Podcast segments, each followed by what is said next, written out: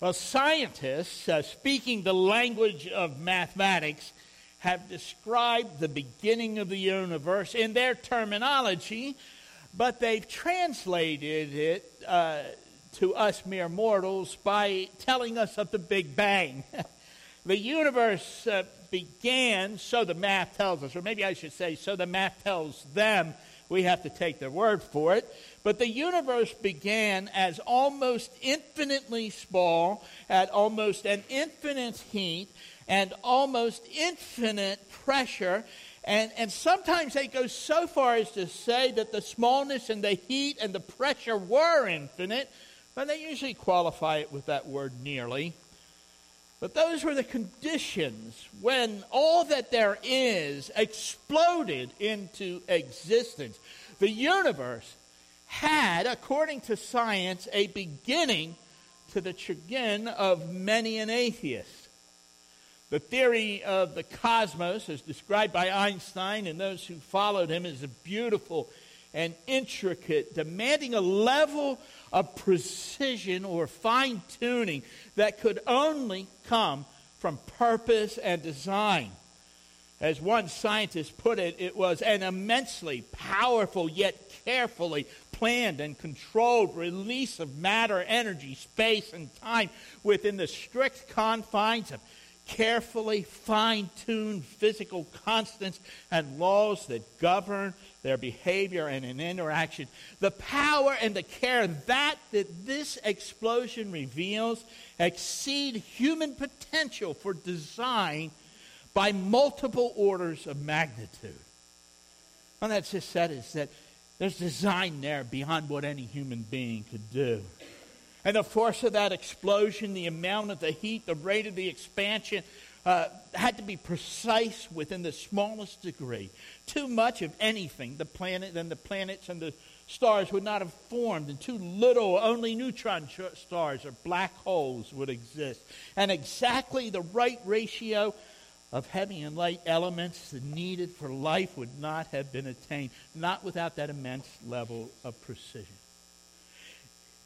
This fine tuning, required by the creation of the universe, according to the mathematicians, in all of its intricate parts, has been described as more exquisite and precise than a blindfolded man picking at random the one marked proton, the little thing inside the nucleus of the atom, from all of the protons of all of the stars and the planets and the and the suns and the matter of the observable universe, more exquisite than that by a power of 10 to the 43rd times more precise than that. So it's claimed. And maybe those numbers boggle your mind. They do mine. But the implications of that are so astounding and clear, so much so that only those who have closed their mind to it fail to see there was a maker who began it all the very beginning of the Bible, the first book, the first chapter, the first verse. In the beginning, God created the heavens and the earth. In a simple language, more meaningful to the heart of all humans, God tells us that He made everything which exists. Now, science seems to support that truth. But if the science of our present knowledge were to be overthrown tomorrow, we would still stand firm on the Word of God. For we know the one who not only could pick out that one proton from all the other protons, but the one who marked all of them for use according to his purpose, the one who also made them all out of nothing. You know, the math of the Big Bang describes four dimensions of space, height, width, depth, that, uh, that and time, is the other one, that, that kind of unwound in that explosion, unfolding or uncurling as the universe began expanding right after its creation. While there remains at least six other dimensions that are tightly curled up distributed evenly throughout the creation. And this, too, they tell us was necessary for life to exist on our earth. And, and scientists speculate on what kinds of things would be possible if one could enter those other dimensions or if they could be uncurled. And yet, long before the scientists worked their math and began their speculations, God has been revealing to humankind that He is beyond all things, existing beyond whatever dimensions He brought into being as He made the world. Isaiah tells us he sits enthroned above the circle of the earth, and its people are like grasshoppers. He stretches out the heavens like a canopy, and he spreads them out like a tent to live in.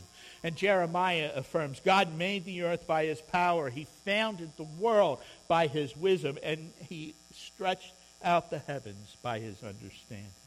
The psalmist asks, Who is like the Lord? The one who sits enthroned on high, who stoops down to look on the heavens and the earth. And the New Testament adds its amen to those words in powerful ways. And at the same time, it hints of what is yet to come for the believer. For Jesus walked on water. And he enabled Peter to do the same, at least briefly, before his faith flagged. And after the resurrection, Jesus entered the locked room where the disciples were cowering, not by means of a door or a window, and without knocking down walls. He simply entered, and there he was. And when he was taken up into heaven, he disappeared in the clouds, and he promised to come back to us in the same manner. And those who know them will no longer be bound by the strictures of this world. We will all meet him in the air, and so we will be together with the Lord forever. What the scientists predict, Jesus does, whether by using other dimensions or in some other way.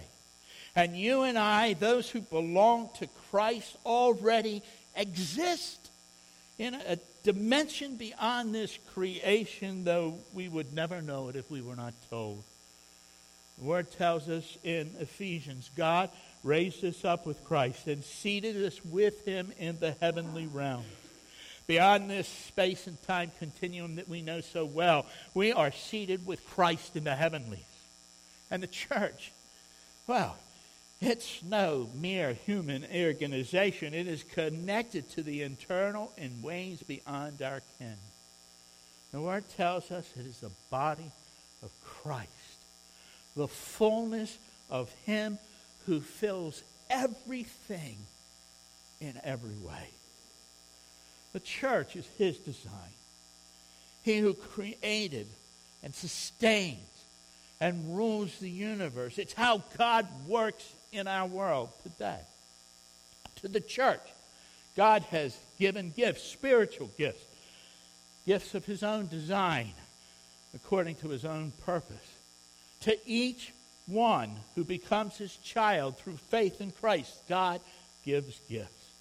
And for many weeks now, we have been talking about these different gifts. And again today, we will turn our attention there for what I believe will be the last time in this particular series unless God directs otherwise.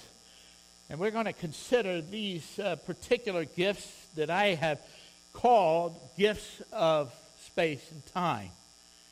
They really are the most common and general of all the spiritual gifts. But they are not the leftovers, given because the giver has nothing else to offer. They are from the great giver who knows how to give good gifts to those he loves, who gave the greatest gift of all when he gave us his son. They may very well be the most important of all his gifts. We're going to begin, as we have in the past, simply by uh, briefly trying to talk about them, about each of these remaining seven gifts, and try to understand them and, and see how they fit into God's overall design. And yet, before we can go on, I just need to remind you that the gifts are given to each believer.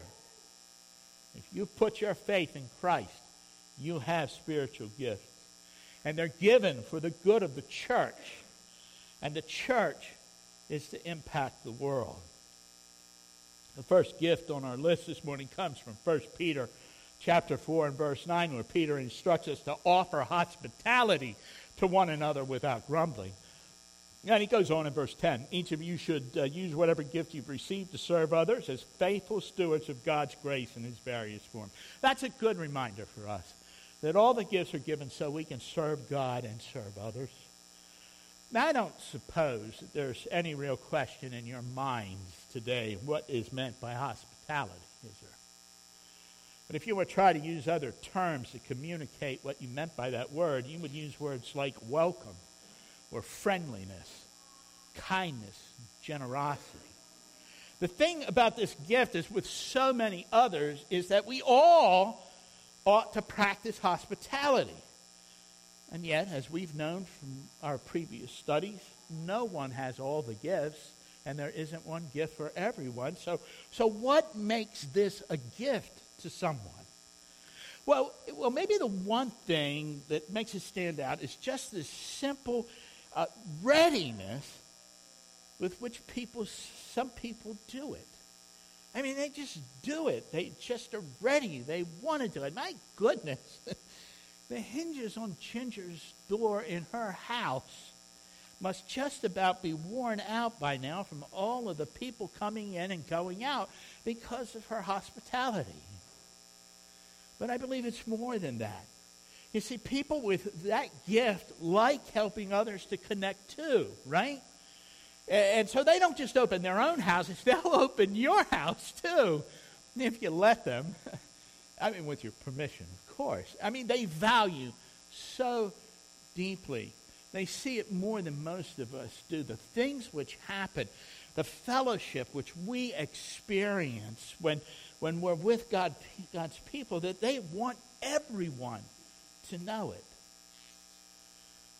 So they'll say things like, uh, why don't you get together with that new young couple over there? They had kids about your age. Or, or you know, that couple there, I think he just retired from work and he's lonely. They need to plug in. Maybe you should get together with them. And you know, they don't limit the hospitality to those inside the church. They invite anyone to come and share in the good time. Often, it's not always true, but often, you, you find them involved with the social activities of the church on the fellowship team or the work welcome committee. You see, we all want to be hospitable. We all try, but they excel at it. They're good at it. They love it. And you know what? Because they do, they inspire us to do it, to try to do it. Some of you may have that gift, but you just haven't discovered it yet. That's where some of you are. You don't know for sure what your gifts are. But God will tell you if you ask. The next gift we're going to look at is also found in 1 Peter chapter 4, this time in verse 11, when we read this If anyone speaks, they should do so as one who speaks the very words of God. Now, I'm going to come back to this one a little later and go to the next one listed here. Uh, that's the one I want to consider now. And it says, If anyone serves, they should do so with the strength God provides. And then Peter goes on to remind us that as we use our gifts, we honor God when he writes this, so that in all things God may be praised through Jesus Christ. To him be glory and power forever and ever. Amen. The gift we're looking at right this moment is the gift of serving. And of course, we're all supposed to serve. We're all commanded to serve, and Christ is our example in serving. But what makes this gift different than what we all do? Well, again, as with the other gifts, it's the willingness and the readiness to serve that indicates someone who's blessed with this particular gift. What happens is, is that whenever there is a need, these people want to help. Uh, they, they so much want to serve that sometimes they overcommit. They say yes to too many things. Usually, as they grow in their faith, they usually become more aware through the difficulties that they've gotten themselves into. Uh, but they become more aware. They learn that they can't do everything. There's some things they can't do, and there are things that they're good at. But I think the thing that distinguishes this gift from the next one that we're going to look at, which is the gift of helping, is that they almost always see beyond the immediate need. So, if, for example, um, they become aware of someone who uh, has limited resources and, and they need help repairing their automobile, uh, hopefully they know that they can't do it if they don't have that skill. But they want to help that particular person, but they want to help anyone else. They want to figure out a way how we can help other people who are in that same position who might need that same kind of help. So someone needs firewood, so let's have a firewood ministry. The children need Christian input in their lives, so let's start a preschool or let's start an Awana program. Well, what's so important about this, uh, those that have this gift? They don't just ask other people to do it. They don't tell the pastors and the leadership that we need it. They do it. They jump in with both feet. And thank God for them. You know, there are so many needs out there that no one church can meet them all, but we ought to be meeting some of them, right? So, how do we know which ones? Well, the fact of the matter is, the best ministries don't always come from the pastor's office. Sometimes they do. But the greatest majority of successful ministries in any church occur when someone with this gift sees a need and they answer God's call. Pastor might instigate that, and yet, even when he does, when that happens and it's successful, because the person was already chosen and called and placed in that church by a God Almighty. The gift of serving. Seeing need and filling it and, and going beyond to meet that need for other people. The next gift on our list, we're going to jump over to 1 Corinthians chapter 12 and verse uh, 28. Um, which we've looked at several times uh, in this course of study. Uh, but there's one gift from that verse that we haven't looked at yet, and it fits nicely in our list right here. That's why I'm going to it. And it's the gift of helping, or sometimes translated as helps. So let me read the text to refresh your memory. And God has placed in the church, first of all, prophet, I mean apostles, uh, second prophets, third teachers, then miracles, then gifts of healing, of helping, of guidance, and of different kinds of tongues. And out of that list, in verse 28, we have talked about everything there except the gift of helping. So, can I repeat myself? you might as well give me your permission because I'm going to do it anyway. But just as with all the other uh, gifts that we have, every one of us, we need to be ready to help when help is needed, don't we? Whether you think you have that gift or not, shouldn't you be ready to help? And not having it doesn't get you off the hook when help is needed. But this gift of helping goes beyond merely answering the call when the call goes out.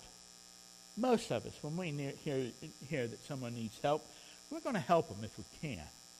But those with this gift, they're, they're always helping others. They look for opportunities to help. You know, one of the things that they say often they say this just tell me what to do.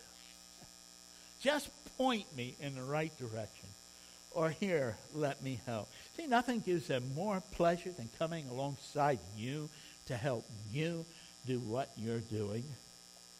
And once those people are told what to do, or they're shown what to do, they set out to accomplish the task uh, to help you to do what needs to be done. They don't care what the task is. They don't care how dirty or hard it is. They aren't fazed by the boredom, even, because they're fulfilling God's purpose for themselves and exercising that gift, and they get His pleasure for doing so. And they certainly don't mind and usually prefer being behind the scenes.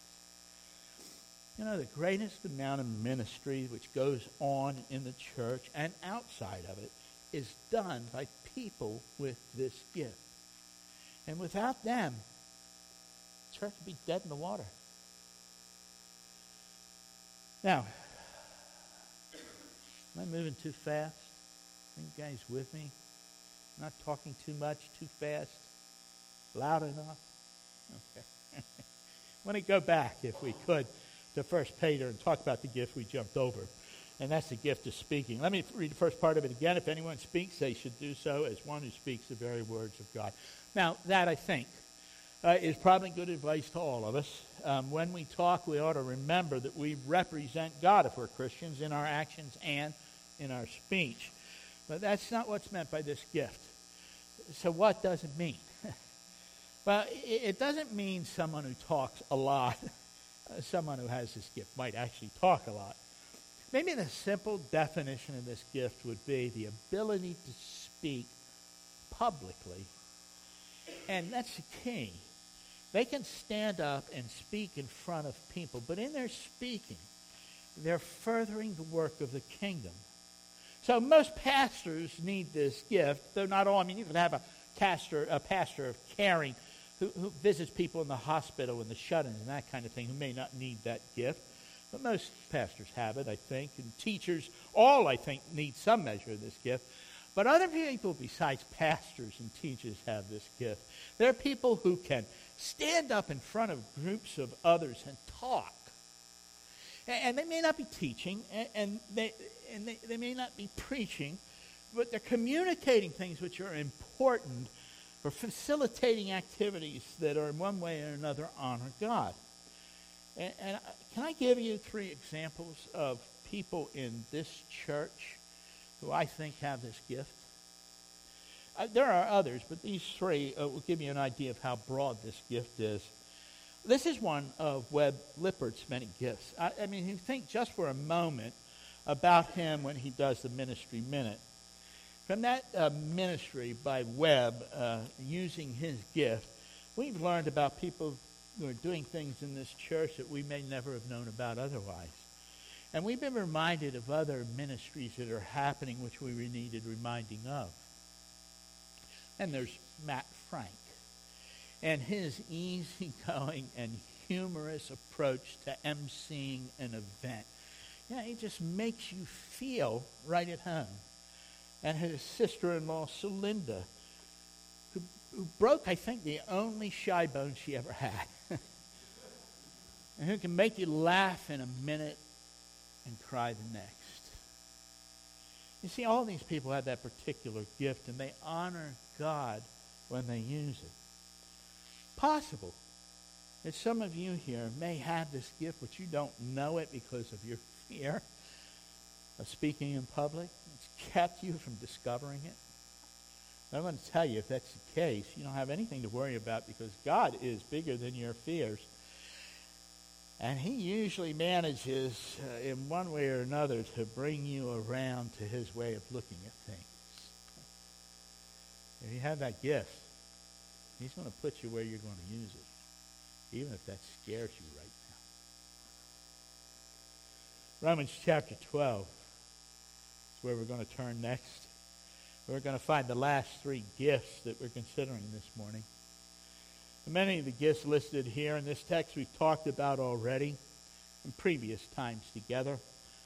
I'm going to begin reading in verse 6 to give us the context. We all have different gifts according to the grace given to each of us. Another good reminder that the gifts are given as an expression of God's grace. And we read on if your gift is prophesying, then prophesy according to your faith. We've already talked about this gift. It's appropriate to re- uh, recall that all that we do when we use these gifts must be done in faith. And it goes on to say, if serving, then serve, if teaching, then teach, both of which we have looked at in the past. And that brings us to verse 8, our next gift on the list. And it is to encourage. If that's your gift, then give encouragement. And that's where we're going to stop right here for a moment. Everyone needs encouragement now and then, and everyone can give encouragement. But we all know, don't we, there are times and circumstances when we don't know what to say. And we're afraid that anything we might say would seem trite. At times like that, your presence and friendship and your simple and short prayer are all that's needed. And that's often true even for people with this gift. But those with this gift often, not always, but often, find the right things to say when the rest of us can't find any words. And yet they know instinctively, because they had this gift, when to stay silent. Possibly it's because they have this deep and practiced empathy. They're gifted, but they've also learned, they've been taught to rejoice with those who rejoice and to mourn with those who sorrow. They, they, they never ignore. They never try to cover up the negative things that are happening. They don't try to change the subject. They never offer false hope. If they speak at all, they will speak God's truth to your heart. They have ability to see those negative things uh, that are happening squarely and fully, and yet not be completely overwhelmed by them, so, as so many of us are. You find them in the valleys with you, but they bring with them the scent of mountain air and fresh breezes, even when they say nothing. And yet, it's not just in the valley or the hard times, uh, not just in the happy times of life, that the encourager does his or her work. They do their work always, always. They spur you on to stand. They stand in your corner. They always root for you. And their words of encouragement are real. They're never empty. They don't offer attaboys when they praise you. It's genuine, and you know it. So our culture has made an art form out of empty and vapid praise and meaningless of words. But the encouraging words and presence and gestures of these people, the things that they do in the course of their encouragement, they go to the heart and feed the soul and lift the spirit. And when you're not when you're not doing what you should be doing, they'll tell you that too.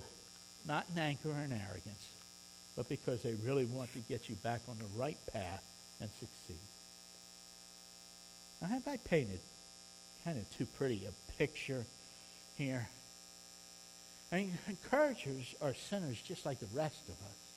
Sometimes they fail to use their gift. Sometimes they may not even know they have it. Sometimes they are unaware of what you need. They fail as often as the rest of us. And how glad we are that God has given many people that gift. How often, if we think about it, you and I have benefited from it. Glory be to God. Which brings us back to Romans 8. The next gift on our list is the gift of leading. And we read from the beginning of the verse if your gift is what we just talked about to encourage, then give encouragement. If it's giving, which we already talked about earlier date, then give generously. If it's to lead, and that's our term, do it diligently. In our world today, there are all kinds of things which the world calls leaders, all kinds of people the world calls leader. There are those who know what they want and go after what they want, who make everyone do what they want and run over anyone in the way to get what they want so they can have what they want. And the world calls those people leaders. Their greed is their God, and they spare no one or nothing to worship it.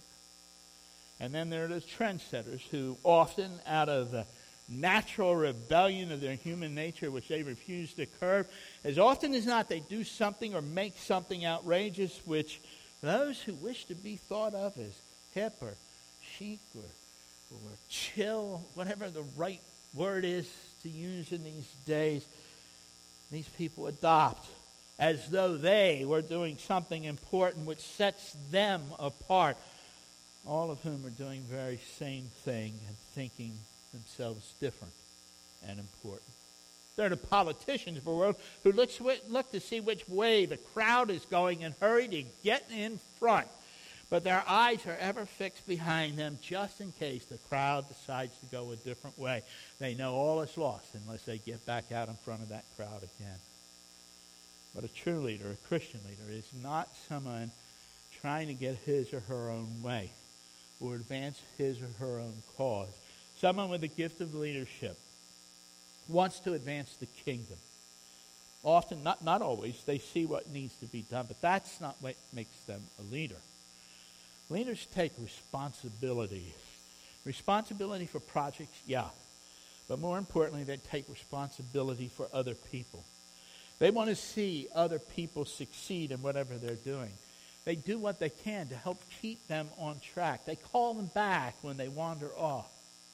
And there's nothing about the boss about them. They don't think in terms of authority, right? They have it, but they don't think that way. They're too taken up with thinking about how to make things work and achieve success. And when by the authority given to them, and they know and understand the profound truth that all authority belongs to God, and they have to make changes of some sort which are not pleasant, they will do it without any animus, but with the greatest care and concern for people involved. People are made in the image of God. You know what a real leader does?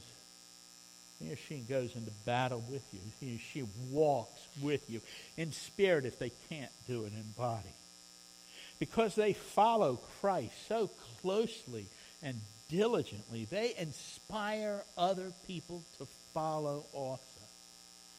It's not the great vision or the flowing words or the people skills that make someone a good leader.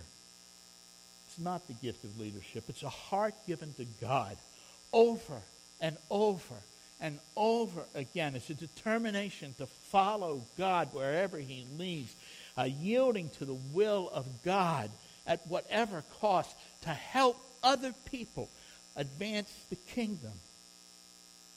That's someone you can follow.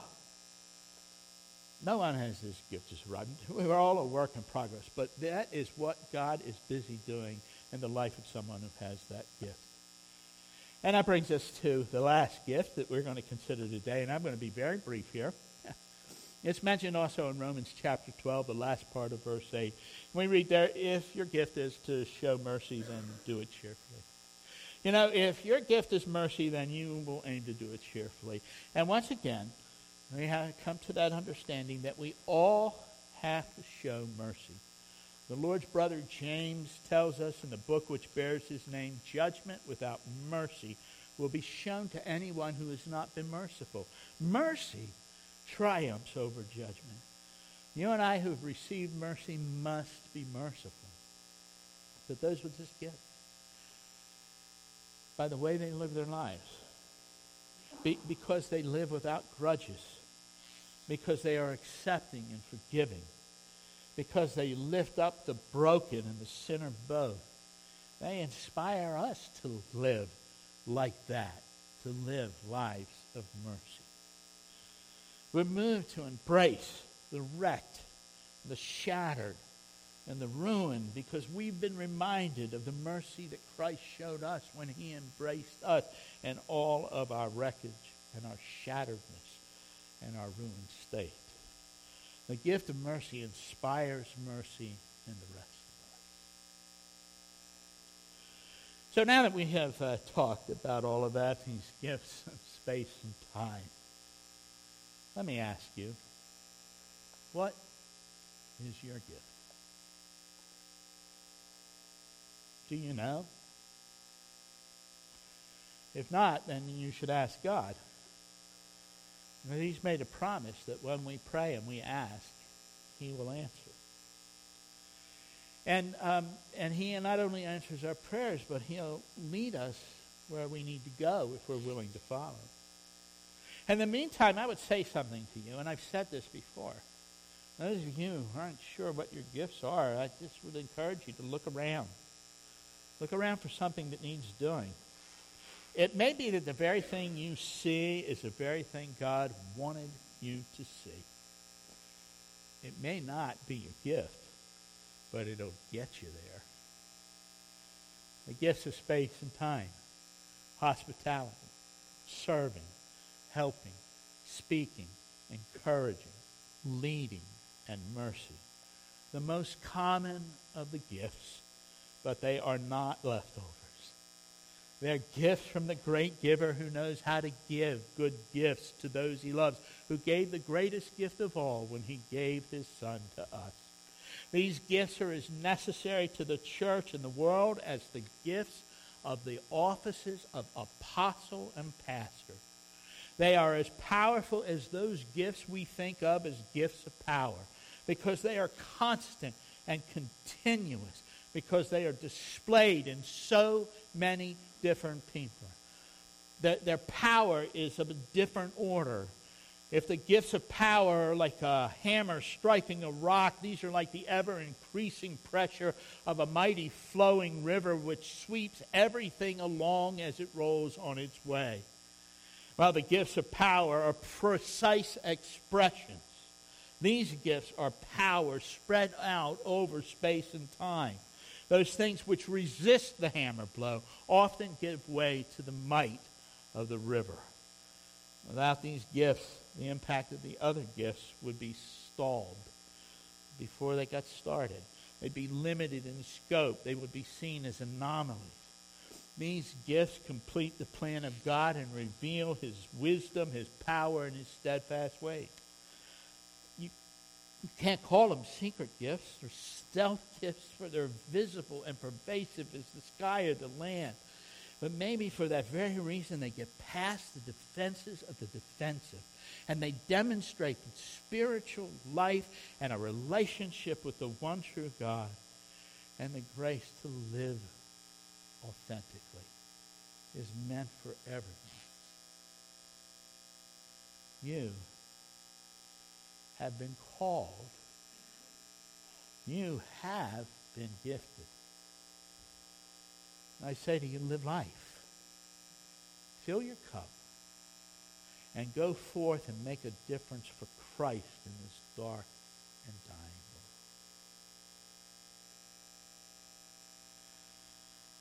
Would you pray with me, please?